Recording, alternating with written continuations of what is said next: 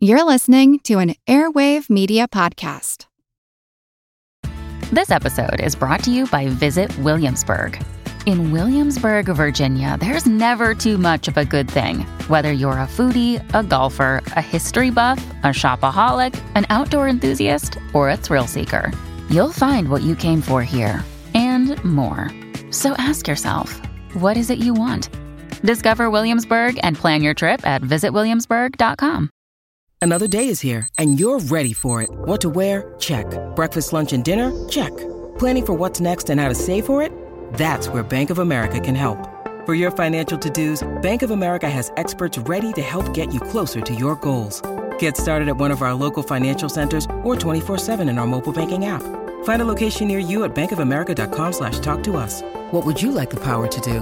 Mobile banking requires downloading the app and is only available for select devices. Message and data rates may apply. Bank of America and a member FDIC.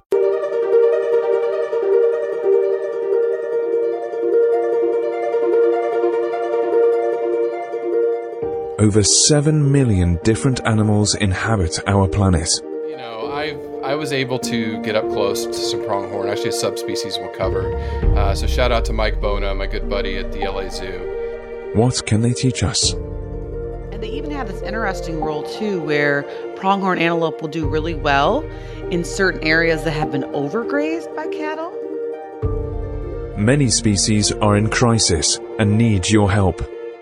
Join the movement at allcreaturespod.com.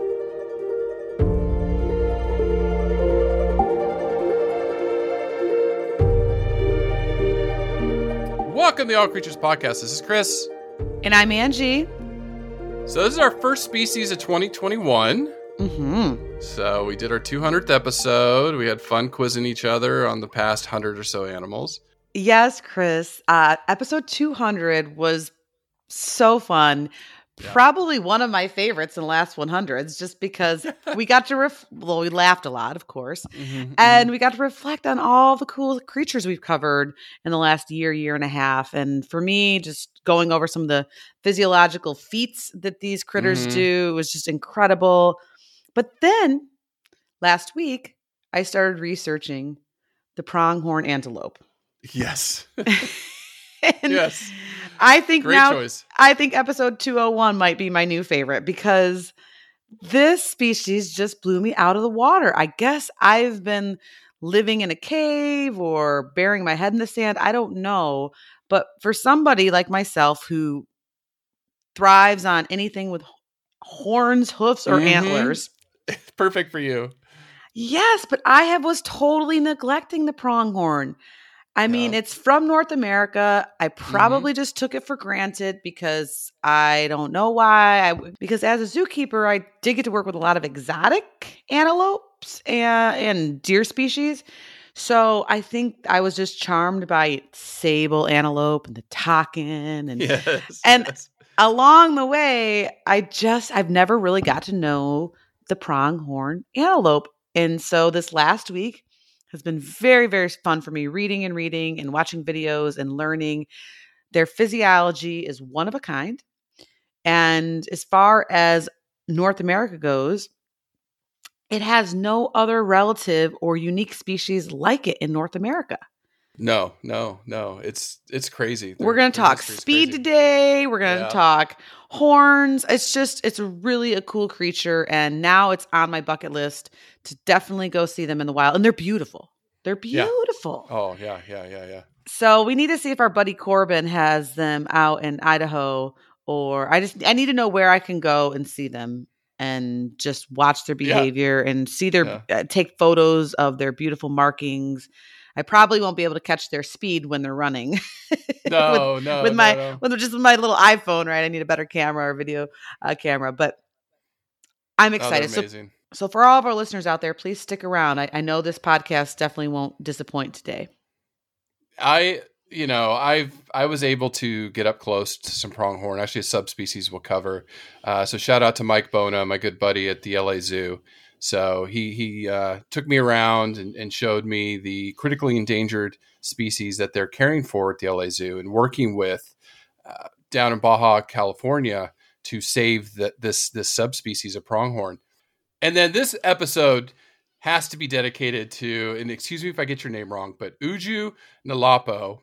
They emailed us and they were and, and told us the story that they were born in South Africa and says like most south africans i feel a sense of pride and connections to the animals that make south africa truly unique like who doesn't want to go to south africa I feel the same connection. I was born in Michigan. and you've So- been to south africa a few Maybe I've times. been, yes, yes. yeah but they currently live in laramie wyoming doing work there and said i would love it if you covered the pronghorn so wrote back said absolutely listen to the episode so this one's for you it, it's an amazing species I, I just oh i'm giddy this is a great one to start the year off with Yes. Thank you for the recommendation. Like I said, my week was changed because of you. So this is really just one of a kind antelope, uh, especially Yes. So here you- in North America and Wyoming and in your backyard. So thank you. And just wanted to shout out to Julia and Ryan who joined us on Patreon this week. Angie said we did have fun doing the 200th episode. We did a bonus episode for Patreon. You know, normally those run 30 to 40 minutes, but it ran over an hour. And I still didn't get to all Angie's questions. And I'm like, we got to cut it off. Chris, Chris had to get out the old cane and kind of drag me away and say, "Well, we'll do another one if you love this quiz Yeah. stuff and our listeners like it, and our especially our Patreon listeners that are helping support us uh, grow this podcast. Then we will do more of them." So uh, Yeah. It was a lot of fun, though. Yeah, and just you know, one Starbucks coffee a month helps us, helps conservation. We give back. We're actually voting on the the organization of the month now to send money to, and you promote help promote us as we promote the podcast and this information and circulate it around the globe because we know we have listeners all over the place. So thank you so much. And my only ask is if somebody, anybody out there, could do me a huge favor and drop us a few kind words on on Apple Podcast iTunes review, that would be fantastic. It helps get the podcast in more circulation, and we haven't had a review in a couple months, so we're stagnant. So help help break the ice for 2021 and let everyone know how much you love this podcast. And what makes this species so special, Angie, just to jump back into it, is this this horns or antler question with this animal. It says prong horn. hmm So I'm assuming they're horns, but I know there's some information out there that might not be true, but I didn't want to go down that hole because I knew you would. You're a smart So man. Chris. Yeah. Just- you, you stay in your lane. loud. That's part of it. We, we know. We know. Yeah. We know who does what. Well, Yeah. but but right back at you, buddy, because it's the same thing for uh, a lot of the evolutionary facts. I Mhm. started I started reading a little bit about they might be related to giraffes, and then I was just like, you know what? This is Chris's baby. I'm gonna let I'm gonna stay in my own lane with the horns, Yes. and he will do evolution, and we're gonna have a lot of fun. Yeah, they have some great, great natural history. It's going to be really fast. It's fascinating. I was fascinated by it. So, I think we need to describe why this antelope is so unique from, say, a, you know, something you would see in Africa. You know, you've seen I don't know how many species of antelope in Africa, but the pronghorn looks a little bit different, right? Yes, Chris, it, I think it definitely has some really unique features that set it apart from other species of antelope that we would find in the African continent. It is darling, first and foremost, uh, and it has a really distinct face. And by distinct, I mean beautiful, because the color pattern of the face is actually tricolor, which includes black high points, black or really dark brown uh, down the in between the two horns and then down the nose and then of course a nice black nose which is just so I want to squish it but i you know that's just Yeah, the yeah, yeah. mom side of that's like, Yeah, yeah, like when i see little yeah. baby toes and i want to eat them uh, but a beautiful black nose and then around the eyes is a fawn orange brown tawny color if you will uh, uh, brown for lack of better words but like light brown and then on the jowls and kind of masking around that is white. So, and I haven't even got to the horns or the ears yet. So it's just a really dynamic and multicolored face uh, that really stands out, I suppose. And I, I imagine that might help with camouflage. I'm sure you'll talk about that when we get to evolution. But then, and its body shape is very typical of any ungulate or any hooved animal. It's got it's long and kind of has a round barrel or, or belly, and along the backside is going to be that tawny, fawny. I don't know. Mhm. Sorry Yeah, for my non-English speakers. Brownish, light Yes. orange color. It's really beautiful that goes across the the dorsal or the top of their neck and their back. But then on the underside of like their chin and their uh, throat and chest area are almost rings. It looks like of like white and then the tawn orange color and then white and then the the, the orangey brown color, and then they have a white chest and a white undercarriage. By undercarriage, I mean the ventral side of their body, their like belly. So they got a white belly, and they're just beautiful. Uh, so Oh, a lot, a lot of like flash, Striking. yeah, very flashy colors. Yeah. I mean, I guess when I thought of a pronghorn antelope, if you would have asked me before, I, I, unlike Chris, I haven't had the pleasure to see them up close and personal. I would have said like, oh, they're brown. I had no idea they were this beautiful and flashy. And then I've even talked about the horns. The horns are really unique, and we'll talk a lot about it. I have two whole slides coming up, so put your Yes. seatbelts on, folks. But in general, they of course come up. They're above the eyes and between the ears, and they they they curve up uh, and kind of like in a almost almost like it's about to form a heart. But they have little branches off of them, which is actually pretty unique for horns, which is part of the problem. And that's probably why they're called antelope as well. Besides being known as pronghorn antelope, they're also known as prongbuck and American antelope. So mm-hmm. just a really if you like hoof stock, they're just a really good looking hoof stock in my opinion. Yeah, it's just it's just sad that they're so forgotten because they're so beautiful. Like they're so Well, Chris, I'm part of the problem. That that's the revelation I had this week. I was like, "Oh my gosh, I need like Yeah. I need to promote uh, pronghorn much more than I have been." And so I just want to thank you to our listeners reaching Yeah. out to us. And uh, yeah, because now I'm totally on the pronghorn antelope train. Yeah, and just the sizes. So four to five feet uh, from nose to tail, or almost up to one and a half meters long. You know, in length, body length, up to forty-two inches at the shoulder, or hundred centimeters. And so they're not huge.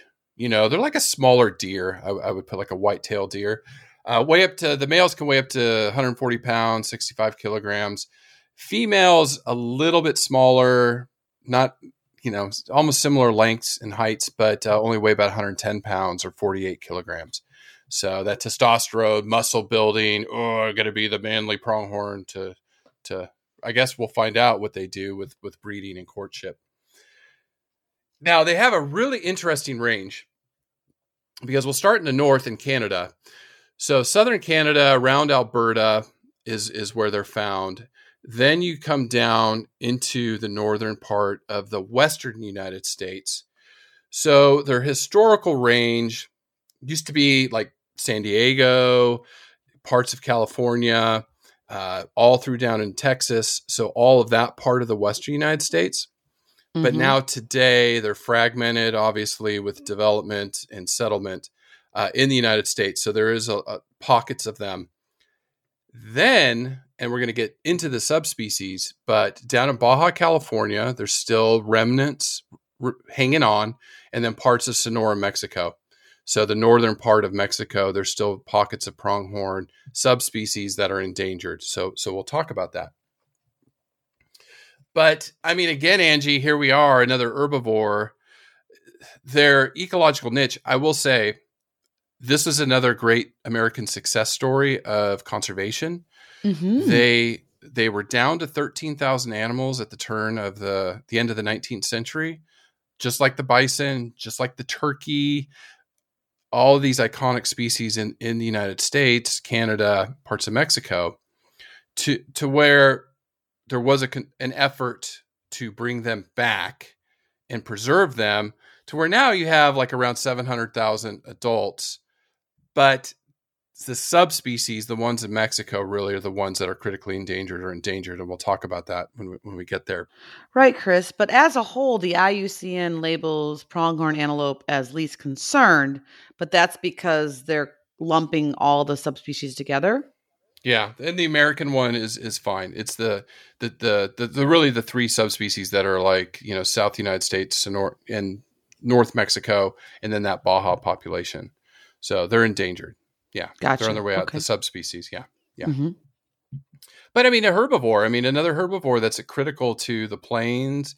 You know, seeding grasses, spreading manure, all the things they do. You know, being a prey animal for. I was going to say, in the food web, they're they're really important uh, as far as, of course, like you said, consuming the grasses, and but then, of course, being consumed by some of our larger, bigger predators that roam the American plains, like wolves and coyotes and the golden eagle. I even read so. They have they definitely have a niche and and then Chris, I was even reading that uh, pronghorn antelopes are valuable parts of rangeland management because they'll actually eat the like noxious Yeah. or un- unpalatable, for bet lack of better terms, Yeah. weeds that uh, cattle don't want to consume. Mhm. So it's really interesting. It's like they're almost goats. You know, what they eat. Yeah, absolutely, and they they coexist pretty well with cattle. So there's not really, you know, there's not that that predator prey conflict like we see with wolves and cattle out west. Um, and and they even have this interesting role too, where pronghorn antelope will do really well in certain areas that have been overgrazed by cattle because they don't mind that little stubby. They'll eat whatever, like kind of like a Mhm, goat. You know, they don't mind Yeah. they they don't mind the, the leftovers. They'll they'll take they'll take uh, sloppy seconds, no problem, right? It Yeah, doesn't yeah. matter. And so, but as we'll talk further in this podcast, is because a lot of the rangelands are fenced off and things like that, it can hinder the pronghorn movement and um, often sometimes and often result in their dehydration or starvation. Right. And and this week, you know, thinking about it and thinking about where they are in the United States, I really wanted to focus on on one issue that's been contentious, I guess, in the last decade, and that is hydraulic fracking. And there's been a lot of this going on, not only in the United States and Canada, uh, probably parts of Mexico. Now I'm seeing it around the world. There was an article on hydraulic fracking in South Africa. And what this is, is trying to get uh, gas and shale oil up from under the ground. And it, it, it is having a detrimental effect on the environment. We just don't know how much. And, and, and here I'm going to talk about a little bit. So, what it is, so what hydraulic fracking is, is it's, it's a new technique developed to get these gases and oils out of the ground. So they inject large quantities of water and chemicals under high pressure down a well bore that goes down and fractures rock formation. So deep shale layers, which, you know, I, I can't remember geology way back when, been so many years, but basically shooting a lot of chemicals and water into the ground that you know, breaks up these rocks and then allows them to extract natural gas and oil. The concern is, and, and I've got some data, some studies, is the chemicals they are using are contaminants and some of them are carcinogenic. The big problem is there are accidents. We're humans, we make mistakes. It happens in oil and gas drilling. So there, there are spills, leaks, tox. These toxins get leaked into the wastewater, into streams, into the uh, the groundwater, and that is contaminating not only natural habitat but even people's drinking water in certain parts of the country. And the problem with all of this is it's very poorly regulated because of not to get into politics or whatever, but you can you can look between the lines. The uh, the recent administrations and even you know who even knows the one you know Obama I don't know, but there's there's a lot of lobbying money there to keep this going, and it's providing a cheap resource to citizens of the United States and Canada and elsewhere. So it's like a oh well you go out here you pull up this gas and oil. It's cheap. It's cheap to produce. It keeps you know energy costs down and we keep our people happy and we get reelected. So it doesn't matter what side of the aisle you're on. I think both uh, politicians or whoever are guilty of uh, letting this go unregulated the companies are supposed to self-report if there's spills and problems. So we don't we don't know the extent. Like we just don't know. We just don't know the extent of this hydraulic fracking on the environment because you know some of this stuff is slipping through the cracks.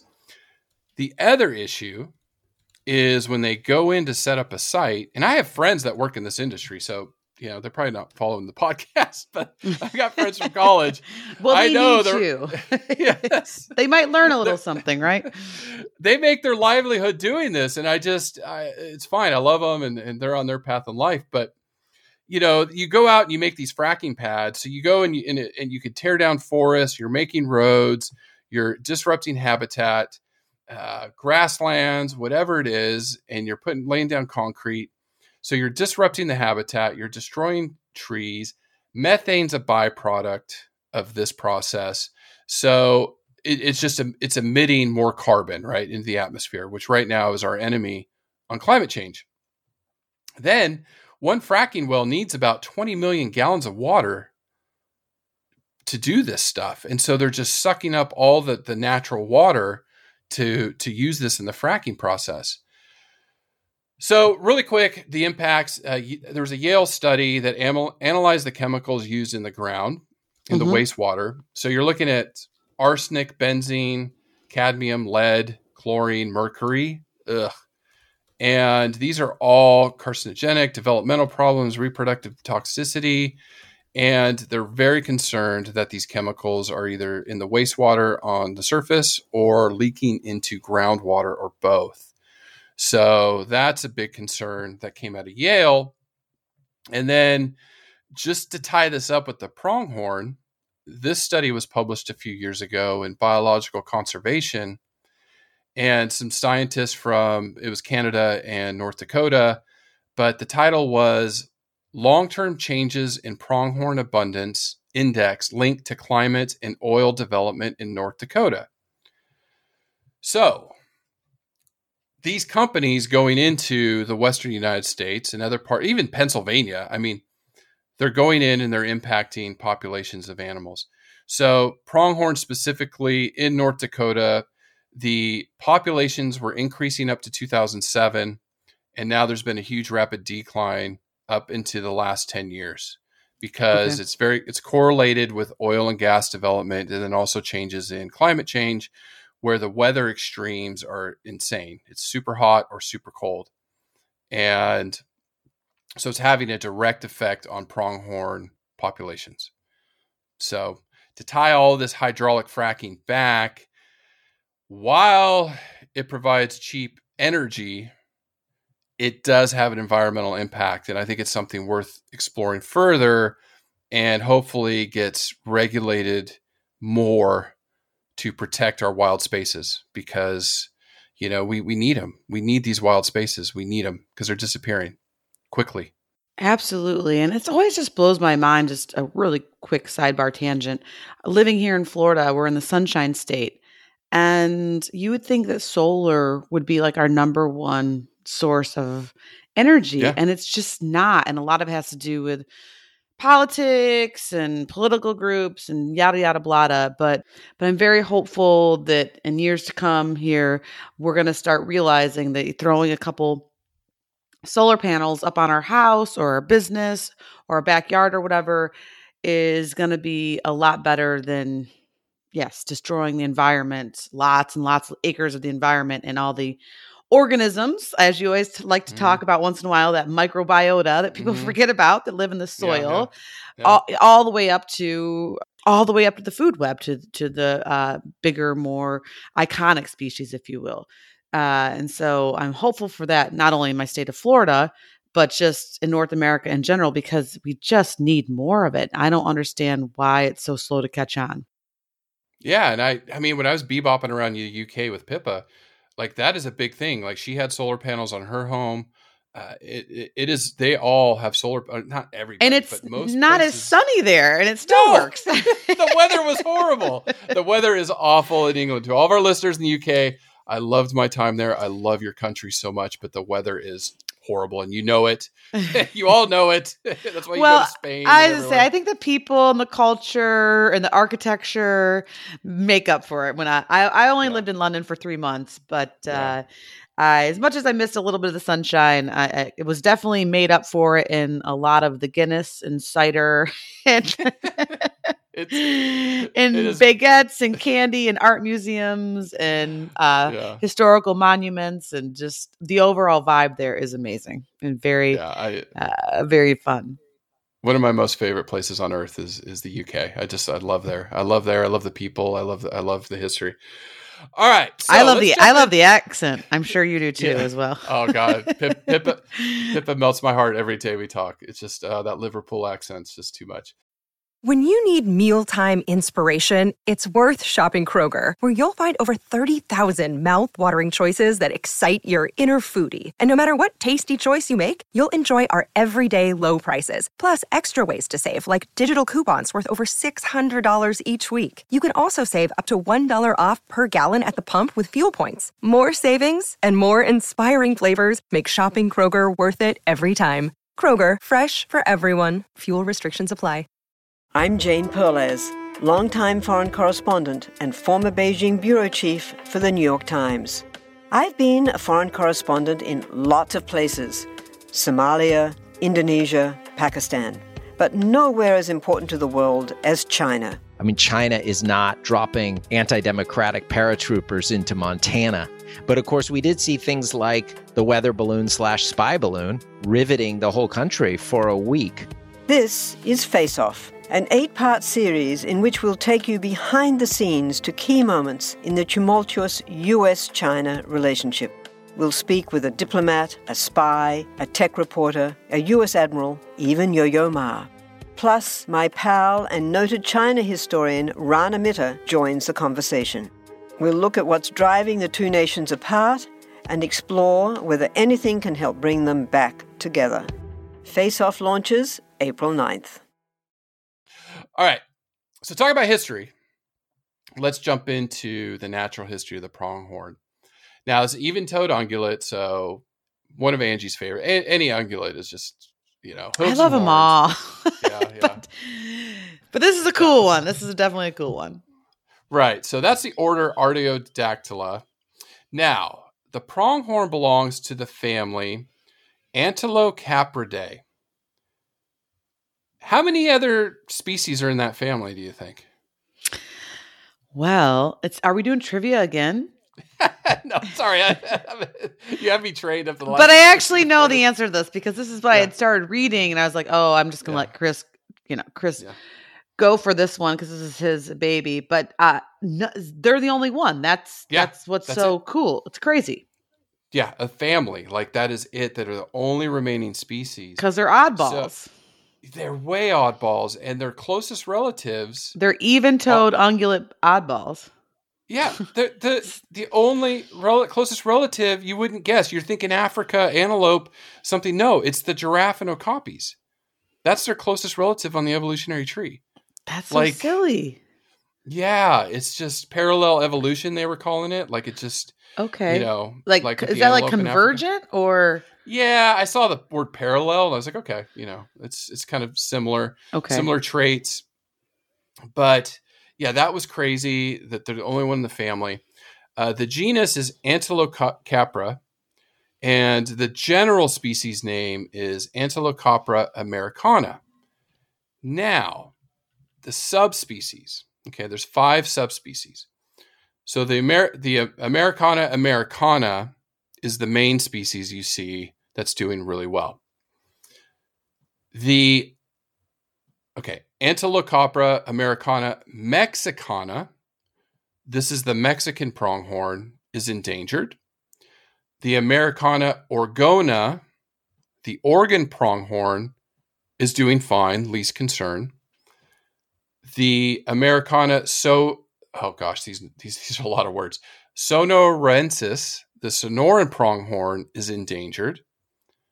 And then the one I got to see with Mike Bona, the Americana peninsularis is the one in Baja, California, and they are critically endangered. So that's the one the LA Zoo is working with to. So again, why zoos are important. They have an emergency population. They're trying to rehabilitate and release down in Mexico. So, so that's your overall tree, your family tree. Looking at it, so the evolutionary history. The, the, the biggest thing is the pronghorn are not antelope we call them antelope. They are not antelope. as the, in the true sense of the word. They are, like Angie said, they are the oddball. They are different, and their history is still somewhat murky. We, we, we don't have it nailed down yet. But what we do know is the Antilocapridae popped up about 17 million years ago. So Merycodus was a, a, a pronghorn looking distant relative. Okay, so that's, that's 17 million years in the making of today's pronghorn antelope, how long it's taken. They did amazing in North America. They proliferated for millions of years. I mean, which is insane that timeline. You think about it. They they they've gone through rolling through all the changes in climate, the warming, the natural warming and cooling trends. We're able to adapt so much so that this is one of the, the, the most fun facts about them is they're the second fastest land mammal. Yes. Yes. And I think I knew that, but I didn't know it. I'm glad. I'm glad nobody asked me like yeah, yeah, yeah. Uh, a year ago because I would have been like, huh, and it, it would have come to me. But really, going over some of the physical adaptations of how they run so fast, it it really, uh, it really it will stick with me now forever because I mean, and not only in North America, but in North and South America, like in the New Mhm. World. I mean, Mhm. they, they hit speeds of 98 kilometers per hour when they're sprinting. Yeah, And then- 60 miles per hour. Yeah. Yeah, I mean, cheetah's like what 70. So it's just incredible. And then they can ha- they can do sustained speed, so long distance, if you will, Mhm. for 59 to 65 kilometers per hour. I Now, mean, why? They, it's why. There's a, there's an evolutionary reason why. Why have they evolved to be that fast? Who are they running away from? I don't know. Try not the saber tooth cat. I was gonna say the yeah, well, that's that's that's what I thought. Okay. Yeah, one of those big cats. so harken back to our quiz show for the it was the Patreon quiz show. This species experienced a bottleneck, almost went extinct at the last ice age. So our Patreon listeners will know this. And I And it remembered was- it. I saved a little bit of room in my mom brain. Yeah, yeah, yeah. it was the cheetah. the cheetah. So the American cheetah that went extinct at the at the end of the last ice age. So the pronghorn developed speed to evade cheetahs in the Americans. So cool. This is why I love this podcast. and I'm and I'm glad I didn't read ahead. I'm glad I, I'm, I'm like surprised Yeah. right now. I'm like, well, that's so cool. It all comes together. It all makes sense. Yeah, it just was. That's why they're so fast because there was cheetahs about 10,000 years ago, 11, 12, 13,000 years ago, running around, you know, Colorado chasing down pronghorn antelope and other things. So they evolved the speed to uh, to evade them. Now, with this mass, ex- it's it's it's not one of the major mass extinctions. The last, the fifth one was T Rex. That's when it was. But there was this mass die off of lar- large megafauna, not all the frogs and amphibians and trees. That's a mass extinction. There was this mass die off, and th- it's still. Uh, I'll, I'll get into a little bit of why they think some of it had an effect on pronghorn, at least.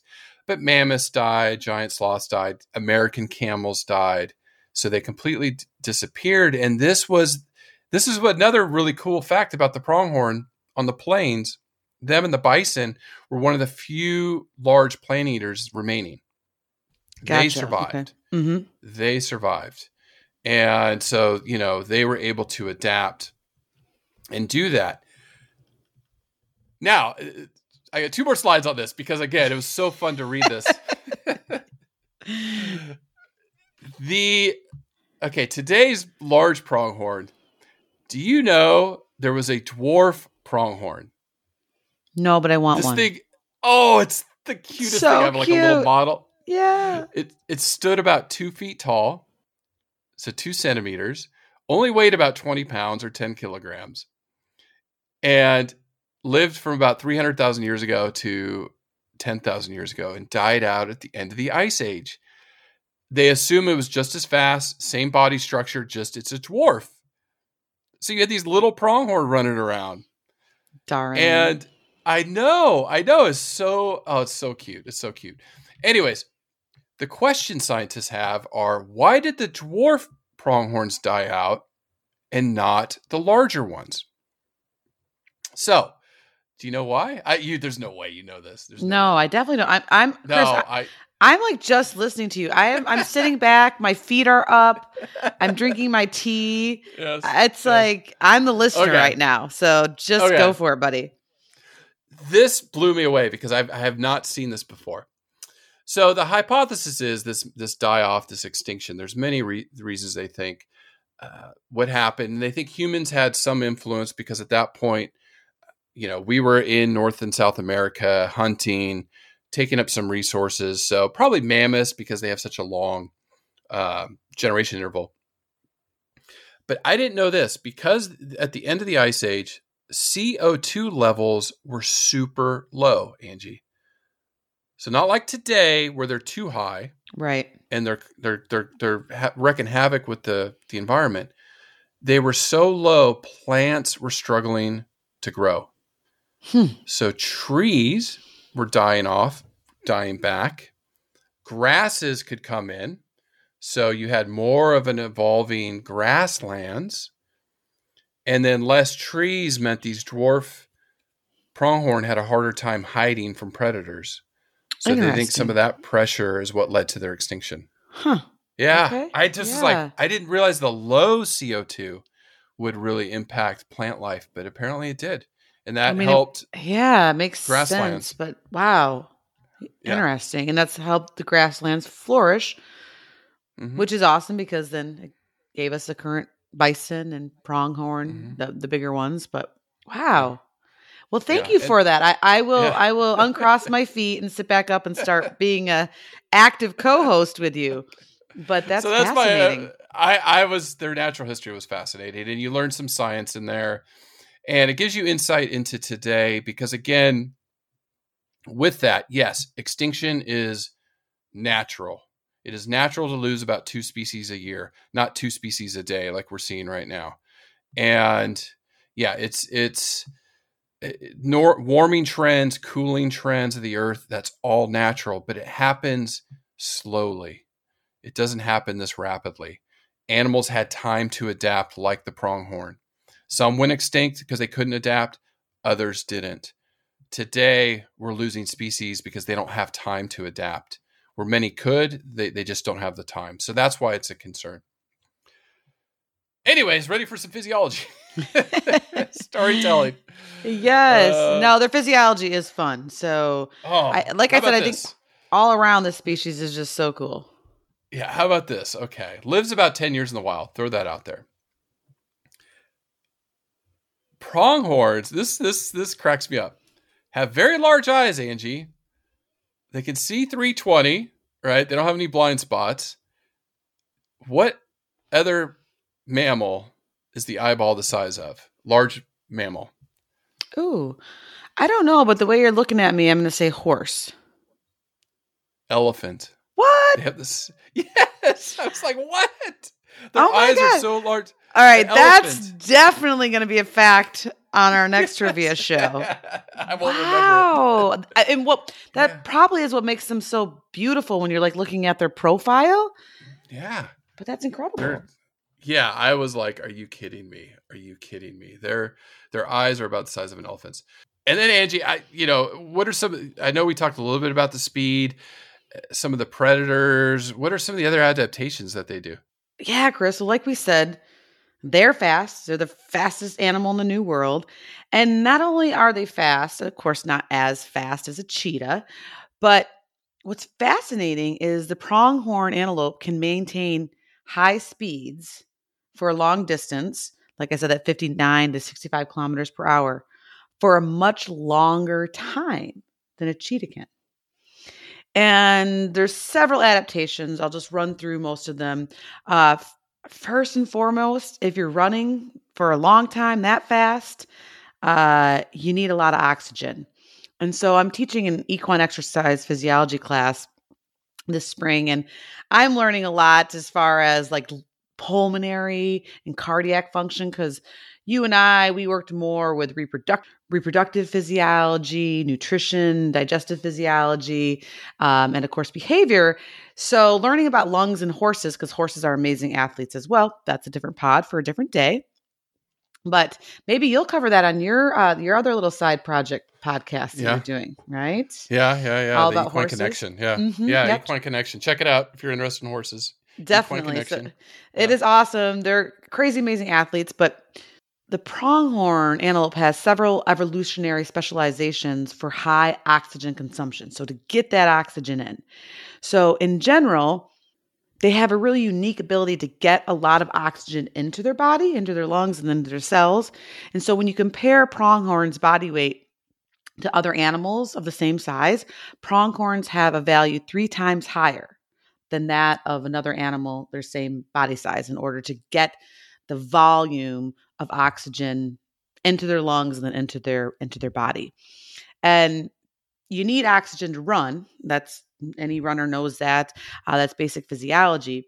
But what separates out the pronghorn antelope is they have exceptionally large lungs for their body size. And this is actually true about horses too.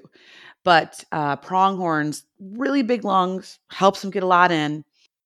But what was super crazy and cool for all my exercise buffs out there is unlike cheetahs, the pronghorns are basically able to run that sustained speed and make ATP, which is what we need to move our muscles and do all that, uh, aerobically. So Mhm. they're using all this oxygen they bring in, which can generate a lot of ATP. Where a lot of species, when they click over into their fast twitch muscles for sprinting and things like that, they start using anaerobic or no oxygen involved um, energy metabolism to create ATP. So the pronghorn is really unique in the fact that they can get all this oxygen with their big lungs and then use it to make a ton of ATP and then sustain that muscle movement for a long time.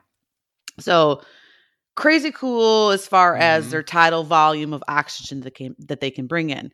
But other than that, they have a lot of like skeletal and anatomical features mm-hmm. that have evolved over time to help them run so fast.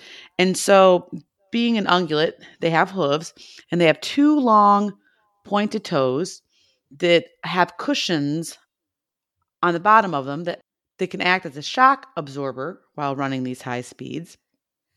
And they also run with their mouths open. That actually sounds a lot like Yeah. me. Yes, Sometimes I'll be. I'll be doing these 5Ks and it'll be like the last little push and they'll click a photo of you crossing the finish line and my You're mouth is like "Ah." yeah, my, my my chin is like almost to my chest. But at any rate, Yeah. but that helps them, of course, once again, get the oxygen in. They also have a posture that allows them to stand kind of on the tips of their toes, which enables them when they're running to have a bigger stride length. And with their skeletal anatomy, the length of the radius, so that's like your forearm bone, you have the radius and the ulna, is long or even longer than the femur. So the femur is that that's your your big leg bone, right? And similar to other antelopes and probably horses, the ulna is reduced and fused to the radius. So they don't they really just have one forearm bone for the, for lack of better terms. And then they lost their clavicle. They don't have a clavicle, which is kind of interesting, I think, from a physiological point of view. Uh, which that helps basically the scapula, or the shoulder blade, to be able to to reorient and like lay flat against their chest. So it I think helps enable them to breathe bigger breaths as they're Right, running. Right. And then lastly, their lower limbs, like their metatarsals and metacarpals and things like that, are smaller in size, which makes them lighter. So the lighter you are, the faster you can run.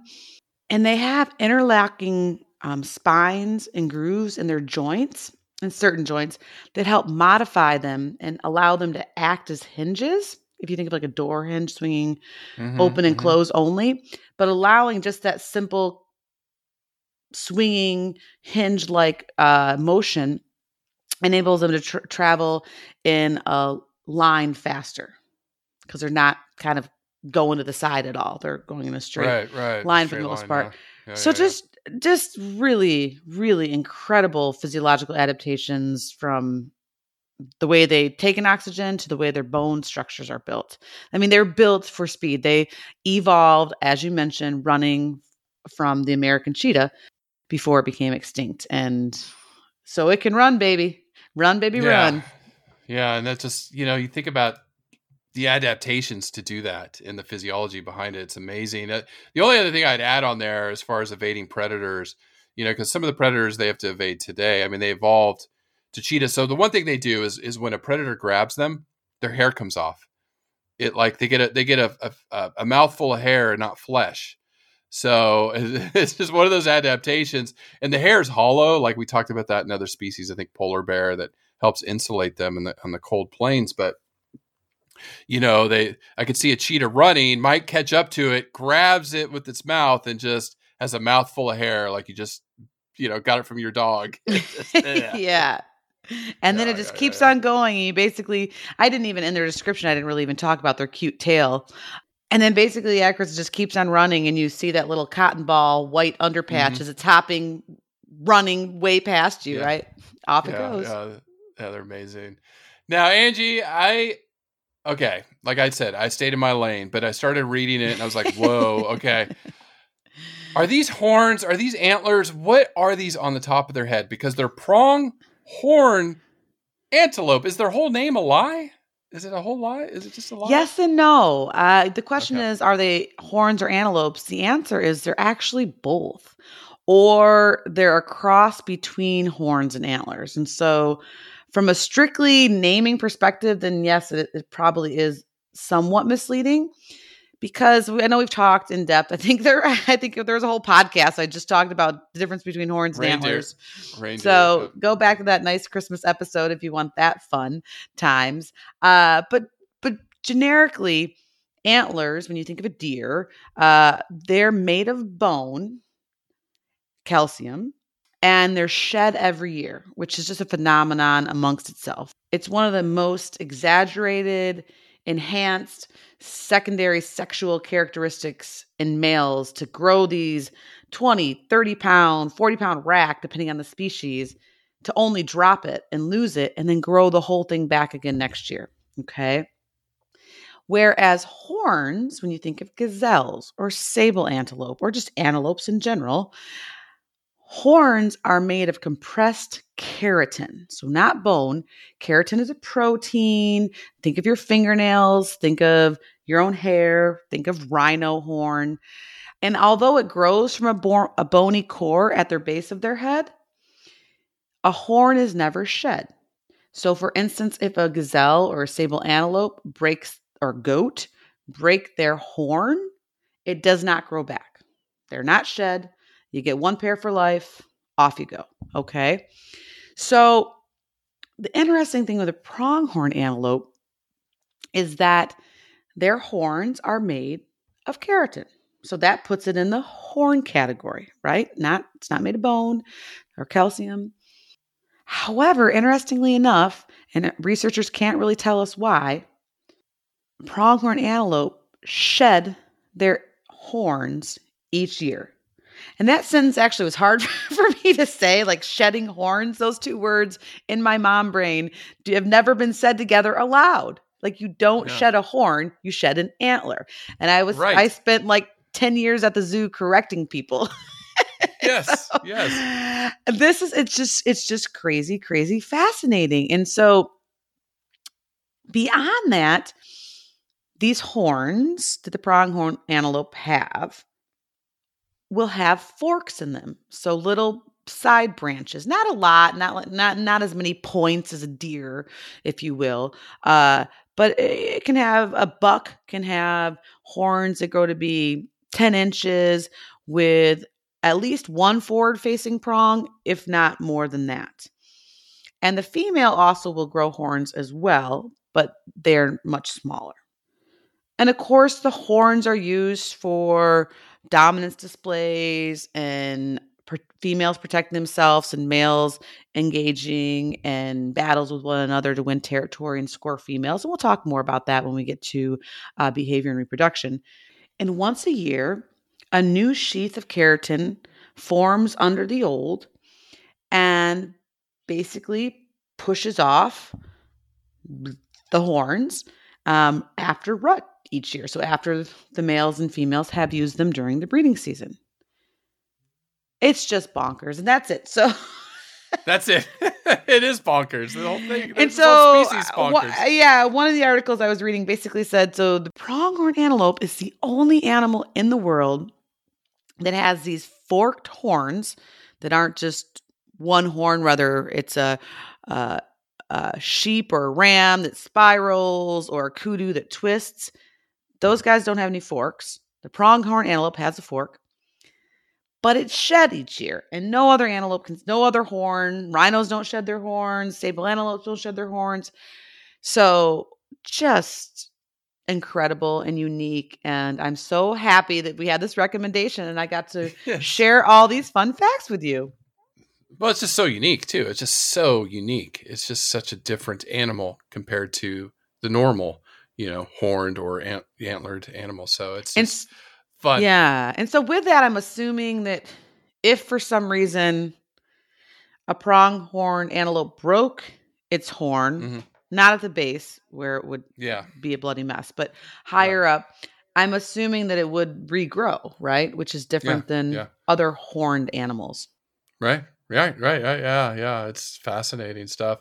So before we jump into behavior, real quick, we did talk about, we did mention that they they they are like goats, right? So they eat a variety of, of, of, plants and grasses and a couple studies one study they actually eat cactus so those those antelopes Ouch. down in the desert yeah they figure a way to do that like uh, i think it was like 60% of that grasses shrubs um, so they eat a variety of things and then they're all like they are ruminants so they do chew like their cud and things like that so so very important to the environment maintaining health of the ecosystem but so besides running, I guess I don't know if you want to talk more about running, but what are some of the other cool behaviors that these animals have?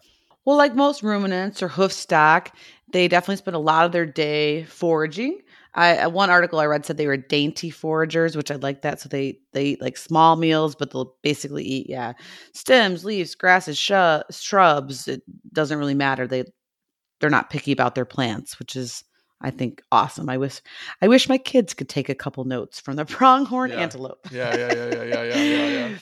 but they're going to spend most of their day and night eating. Um, and when they're not grazing, they're going to chew their cud at rest. And they don't, they're not big sleepers. Uh, they may sleep 10 minutes at a time and then wake up. They're always on, they're always on the ready for predators. And there's groups of them, right? So they're a herd species, and a lot of how many of them are in a herd and things like that, or who's in what herd together, will depend on seasonal movements. So sometimes they can be in these huge, large wintering herds uh, that all move together in, in 10, 20, 100 animals plus. And in the summer, they might form smaller bands of like up to 10 individuals. There's also there'll be bachelor herds, right, of of the young bucks that have been kicked out of their natal group. Um, but they'll all maybe come together in the winter when foraging can be hard. They'll travel a lot, and that's where Chris, as he mentioned, sometimes fences and just our man-made urbanization has kind of created some uh, upward battles for them because yeah, they can move because especially in the wintertime they need to move you know hundreds of kilometers in order to find food uh, especially in the colder climates. And like most hoof stocks they have several ways to communicate with each other. Uh, a lot of it's going to be through visual vocal and olfactory uh, cues. And the scent glands are really f- important for them to communicate one to one another, uh, whether it's two males defending territories or a female attracting a male or a, a doe, the mom, leaving a scent to her fawn or her offspring. Uh, for instance, they have glands, scent glands on their rump. And if danger is near, like if that wolf is around the corner, uh, when the pronghorn sees the predator, uh, he or she can release an alarm odor from those glands. Uh, and when their rump and the fur stands up and basically send a, a sight and a chemical message to its other herd members like run baby run right uh, and then during breeding season especially the males do a lot of scent marking to let the other male know that this is my territory and these are my females. And in addition to their scent glands, they'll do a lot of urinating and defecating, and in many ways tell the other male, like, stay away. However, a lot of the more up and coming young bucks need to win some females, and so there there are often male to male interactions which usually start off with a couple steps. First, they stare at each other, and you can let me know, Chris, if you had any other, if you have any male, like maybe with with yeah. one of your brothers or so. You're pretty. You're like one of the most peaceful people I know. But I just I visualize like two. Bonobo. Yeah, I, yeah, yeah. You're you're yeah. total bonobo. So it's not you, but like yeah. I just visualize like two dudes like at a bar or something, and they like are mad at each other, and so they start off by staring, and then uh, the one that holds the territory will vocalize, kind of like a snort wheeze, like "get out of here," and then the intruder might like thrash his head and be like "no," and then he'll sneeze and he'll grind his teeth, and then worst case scenario, they keep coming towards each other, and then a chase will pursue for up to a couple kilometers, even. So a lot of times the more dominant or the male holding the territory will win. Uh, but if he doesn't, then they can use their horns and have a battle. And this horn to horn, head to head pushing battle, uh, they basically are trying to knock each other off balance. And they usually they fight pretty hard, and so it's going to be only a couple minute battle. And injuries can be serious depending on if the submissive one backed off or decided not to. So, yeah, yeah. And you'll be more likely to see these male to male breeding rut like behavior interactions um, in March through the end of October. So that's when their testosterone's increasing and pronghorn antelopes are polygynous. And so a male will defend during breeding season, a male will defend a small harem of females in, in a territory. And so breeding usually doesn't occur until mid September, October, depending on which range, how far. Obviously, as Chris mentioned, they are basically in Canada all the way down to Mexico, more or less, in fragmented populations. So, depending on how far north or south their populations are found. Uh, and what I loved about their courtship is it's actually the females that seek out the males, and she'll go mm. hunting for about two to three weeks. I felt like I hunted for about 20 to 30 years before I scored John. So it definitely took hey. it wasn't that long, yeah. but it was it was a good I, I, I didn't meet him until I was almost 30. So yeah, uh, yeah. there are definitely a couple uh frogs or toads frogs. there in between. yeah, call them yeah, yeah, yeah. no, yeah. I, I all, all, of my friend guys, guy friends, we're all we're, we're still good friends. Uh, that's how you grow and learn, right? Right, right, right. I always tease John. I'm like, if if we would have hung out in our early 20s we probably wouldn't have liked each other we were yeah yeah i needed i needed those different. frogs and toads in between but yeah we are too different um anyways yeah. So but the female seeks out the male and she'll use her scent glands and she'll she'll drop some uh, nice smelling scents for the male uh, to help let let him know that she's she would like to see him and the scent glands that can be used for courtship are located on their jaw between their hoofs and like i said on the rump or the tail. So they have lots of good smells coming from all different parts of their body. And once a male and female do get together, her pregnancy or gestation is going to be about 252 days. And then all the females in the area um, or in the harem are going to have a synchronized birth, which I think is just fascinating and beyond the physiology of that. I think is beyond a lot of researchers' understanding and uh, or and or at least a different pod for a different day. But yeah, all these females that are in a harem together will give um, birth within days of each other, regardless if they are bred earlier on in breeding season or later. And the female will give birth in the spring, typically to one fawn, a singleton. But what's super fascinating, Chris, which I don't know if we've come across this in any other species, is once a female has become like a seasoned mother, she's more likely to have two fawns in her subsequent births. So it's like her body's like, okay, I, I know what I'm doing for one. Now I'll have two at a time. Two, yeah, yeah. Which, I mean, for me, I'm like, twins. now that I know what I'm doing, no way. I don't want twins. I know. One is more than enough. So yeah, it's really it's interesting. But maybe it's be genetics. Like, okay, she's a producer, right. she's healthy. Let's you know get right. more into the population. Um, but just like any hoof stock or antelope species, the young are born pretty weak and uh, although they can stand and nurse within hours uh, because they are hoof stock, they can't quite keep up the pace with the adults. So the mothers and the young will rest near water until the fawn has gained some strength. And then the females will actually often leave the uh, the young in hidden locations, almost like deer do, while they go out and forage um, for a little while. But within three weeks, they're eating cactus and partially weaned and learning yeah, how to forage yeah. and following mom. So it moves pretty quickly. But what I found super striking is that female pronghorn antelopes will care for their young from for one to one and a half years after birth before they become completely independent. Oh wow, that's a yeah. Time, so that's different yeah. than a lot of other um, hoof stock. So hoof stock, yeah. And then lastly, Chris, uh, pronghorn antelope will become mature around their second year of life. Um, and then once they become independent after a year, year and a half, uh, they'll reach sexual maturity around two years of age. However, males might not start breeding till the third year or later because once again they have to win over uh, the females and of course compete against that more dominant older uh, pronghorn male. Right, right, right. I mean, it's you know they only live up to ten years, so they got to breed you know early in their life cycle uh, than later.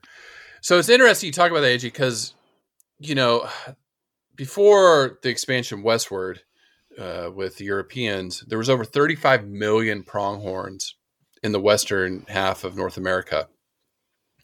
Now, by the end of the 1800s, that population was devastated down to 13,000. So you went from 35 million to 13,000. But with focused conservation, now they're up to about 700,000, like we said, in the wild. Now, I did list the endangered species. So the American and Oregon pronghorns, you know, they're in that that 700,000 range. They're kind of lumped together. The Sonoran, there's about 500 of them left. So they're endangered.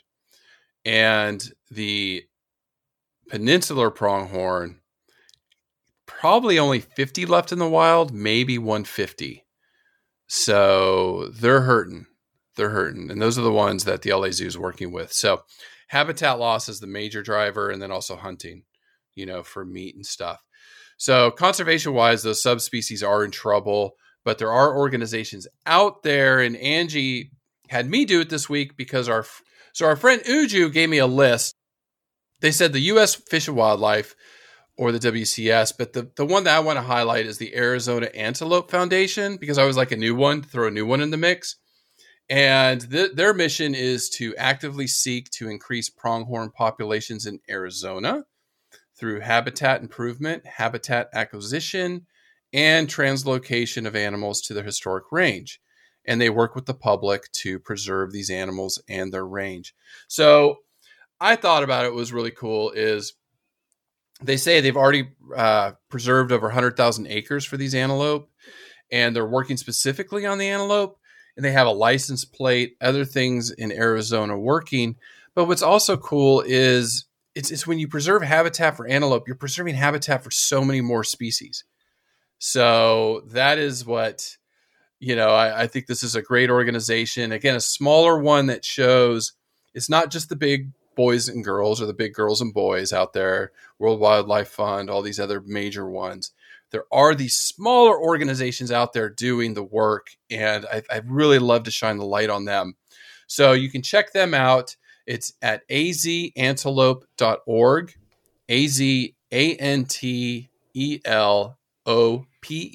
dot org. Check them out, see what they're doing. You know, if you live in Arizona, you know, you can maybe become a member or volunteer and help them out. But those are the organizations that just uh, warm my heart, warm my heart every time. Awesome, Chris. I love giving a shout out to some of these local groups that are really making a difference. So thank you. And thank you to our listeners for the recommendations. And once again, 2021 is going to be an amazing year, and we look forward to more recommendations. You can email us at allcreaturespod at gmail.com or join us on Facebook or Instagram. And we actually have a Facebook all Creatures group that we share articles back and forth. I just posted one today about conservation optimism. And then some of our star uh, group members post all these cool evolutionary facts and just physiology. There was a fun physiology one on there about um, I think, the heron the other day and its trachea. So if any of those things sound amazing to you, if you're an animal dork like me, yes, yes, yes, and yes. Chris, come Yes. join us and get involved in the conversation because all everyone listening, regardless of your age, where you live, you're all conservation heroes, and we appreciate what you do by helping educate yourself, helping educate others.